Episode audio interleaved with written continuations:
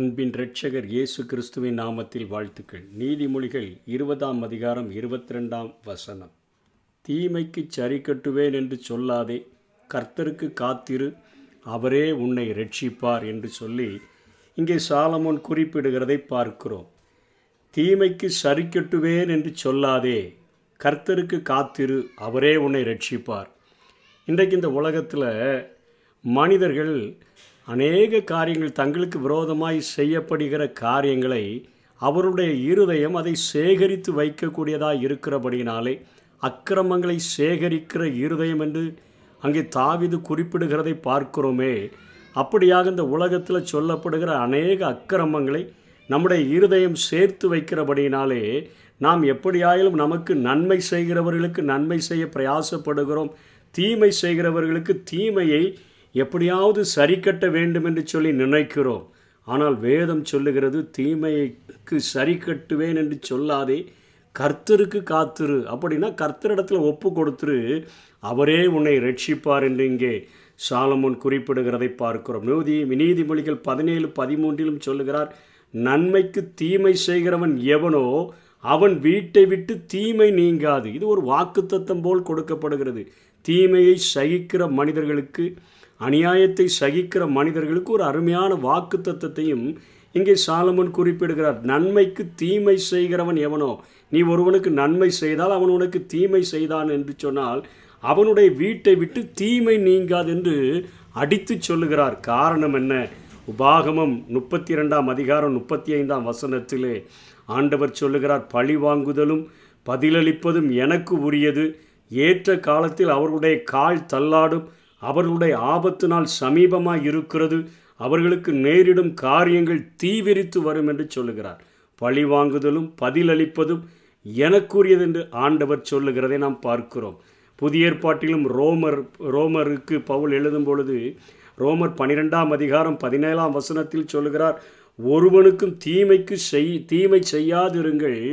எல்லா மனுஷருக்கு முன்பாகவும் யோக்கியமானதை செய்ய நாடுங்கள். பிரியமானவர்களே என்று அன்பாக அழைத்து சொல்லுகிறார்.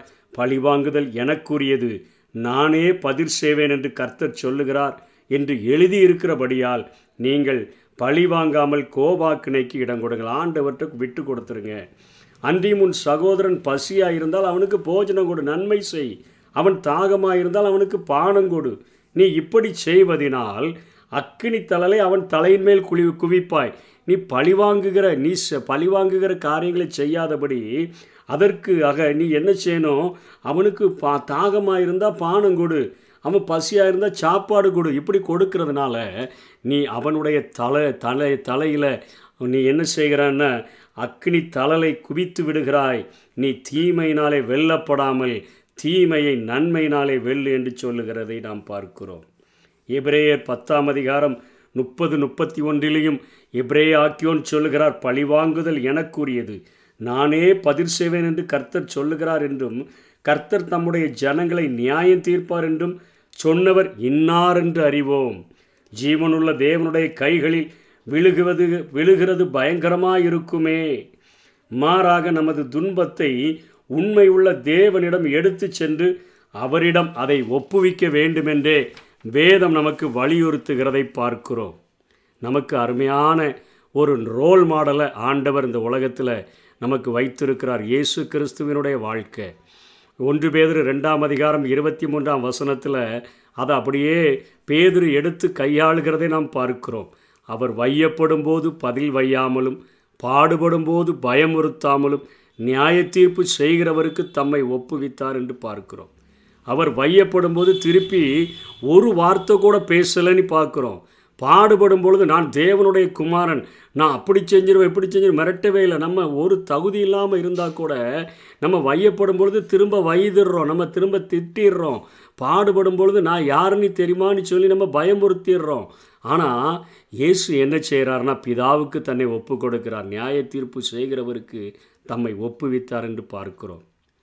ஒன்று பேதர் நாலு பத்தொம்போதில் அதனால் பேதர் நமக்கு எழுதுகிறார் இயேசு கிறிஸ்து இப்படி இருக்கிறபடினால நீங்கள் எப்படி இருக்கணும்னு எழுதுகிறார்னா ஆகையால் தேவனுடைய சித்தத்தின்படி செய்து பாட அனுபவிக்கிறவர்கள் நன்மை செய்கிறவர்களாய் தங்கள் ஆத்துமாக்களை உண்மையுள்ள சிருஷ்டி கர்த்தாராகிய அவருக்கு ஒப்பு கொடுக்க கடவீர்கள் என்று சொல்கிறார் தங்கள் ஆத்துமாக்களை உண்மை உள்ள சிருஷ்டி கர்த்தாவாகிய அவருக்கு ஒப்பு கொடுக்க கடவர்கள் என்று அங்கே பேதுரு சொல்லுகிறதை பார்க்கிறோம். உலகத்தில் மனிதர்கள் இப்படிப்பட்ட வஞ்சகத்தை இருதயத்தில் சேர்த்து வைக்கிறபடினால ஒரு தொட்டியில் தண்ணி கொஞ்சம் குறையாக இருந்துச்சுன்னு சொன்னால் எப்படி அதில் அழுக்குகளெல்லாம் சேருகிறதோ அதே போல் உலக மனிதர்கள் நமக்கு விரோதமாய் செய்கிற காரியங்கள் நமக்கு பிடிக்காத காரியங்கள் அவைகளில் தேங்குகிறபடினால இருதயத்தில் வைத்து கொண்டு நம்ம எப்படியாவது அதை அவர்களுக்கு திருப்பி செலுத்திடணும்னு சொல்லி நினைக்கிறோம். ரோமர் ஐந்து ஐந்தில் வேதம் சொல்லுகிறது பரிசுத்த ஆவியினால் தேவ அன்பு நம்முடைய இருதயங்களை நிரப்பக்கூடியதாக இருக்கிறது.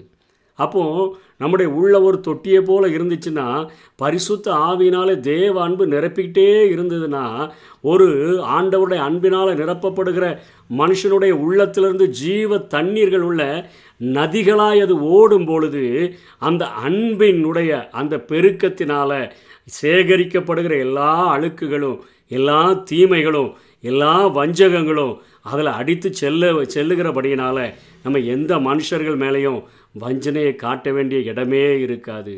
வஞ்சனைகள் குறைஞ்சிரும் வன்மங்கள் குறைஞ்சிரும் தேசத்தில் தீமைகள் குறைஞ்சிரும். இதற்கு வேதம் அழகாக நமக்கு சொல்லி கொடுக்குது. அநேக ஸ்பாவங்களில் நம்ம மாற்ற மாற்றப்படணும்னு சொல்லி கொடுக்குது. பரிசுத்த அலங்காரத்தை நமக்கு சொல்லி கொடுக்குது. பரிசுத்த அலங்காரத்துடனே கர்த்தரை தொழுது கொள்ளுங்கள் என்று சொல்லுகிறதே அந்த காரியத்தை அருமையாக நமக்கு கற்றுக் கொடுக்கிறது. வெறும் நான் நான் துணிகரமான பாவத்திலிருந்து விடுதலை பெற்றுவிட்டேன் ரட்சிக்கப்பட்டு விட்டேன் என்பது மாத்திரமல்ல நம்முடைய ஒவ்வொரு சுபாவங்களில் இருந்தும் தீமை செய்கிறதை விட்டு விடுகிறதற்கும் நன்மை செய்கிறதை படிக்கிறதற்கும் வேதம் நமக்கு ஒவ்வொரு நாளும் அருமையான சத்தியங்களை அது போதிக்கக்கூடியதாக இருக்கிறது. அது ஆண்டவருக்கு நேராக நம்முடைய கைகளை சுத்தமுள்ளதாகவும் நம்முடைய இருதயத்தை மாசில்லாததாகவும் அது மாற்றக்கூடியதாக இருக்கிறது. இன்னும் இதை ஆழமாக நாம் விளங்கி கொள்ளும்படியாக இயேசுவே ஒரு ஓமையை சொல்கிறார் லூக்கா பதினெட்டாம் அதிகாரத்தில் ஒன்றிலிருந்து எட்டு வரையிலும் அந்த ஊமை சொல்லப்படுகிறது. ஒரு உலகத்தில் ஒரு நியாயாதிபதி இருக்கிறான். அந்த நியாயாதிபதி தேவனுக்கு பயப்படாதவன் மனுஷனையும் மதியாத ஒருவனாக இருக்கிறான். அவனிடத்தில் ஒரு விதவை தாய் வந்து தனக்கும் தன்னுடைய பகைஞருக்கும் இருக்கக்கூடிய வழக்கை சொல்லி நீங்கள் எப்படியாவது எனக்கு நியாயம் தீர்த்துருங்கன்னு சொல்லி அந்த உலக நியாயாதிபதி கிட்ட தேவனுக்கும் பயப்படாதவன் அதே போல் மனுஷனையும் மதியாதவன். ஆனால் இந்த விதவை போய் டெய்லி நிற்கிறா அவன் ஒரு நாள் கூட கண்டுக்கலை. அவளை துரத்தி துரத்தி விடுறான். அதுக்கப்புறம் ஒரு நாள் நினைக்கிறான் நான் இப்படிப்பட்டவனாக இருந்தும் கூட தேவனுக்கு பயப்படாதவனாகவும் மனுஷனை மதியாதவனாகவும் நான் இருந்தும் கூட இவ ஒவ்வொரு நாளும் என்னை அலட்டி கொண்டே இருக்கிறபடினால நான் இவளுக்கு நியாயம் செய்யணும். அப்படின்னு அவன் நியாயம் செய்வானோ? நியாயம் செய்கிறான்னு ஆண்டவர் சொல்லிட்டு தான் கீழே சொல்கிறாரு.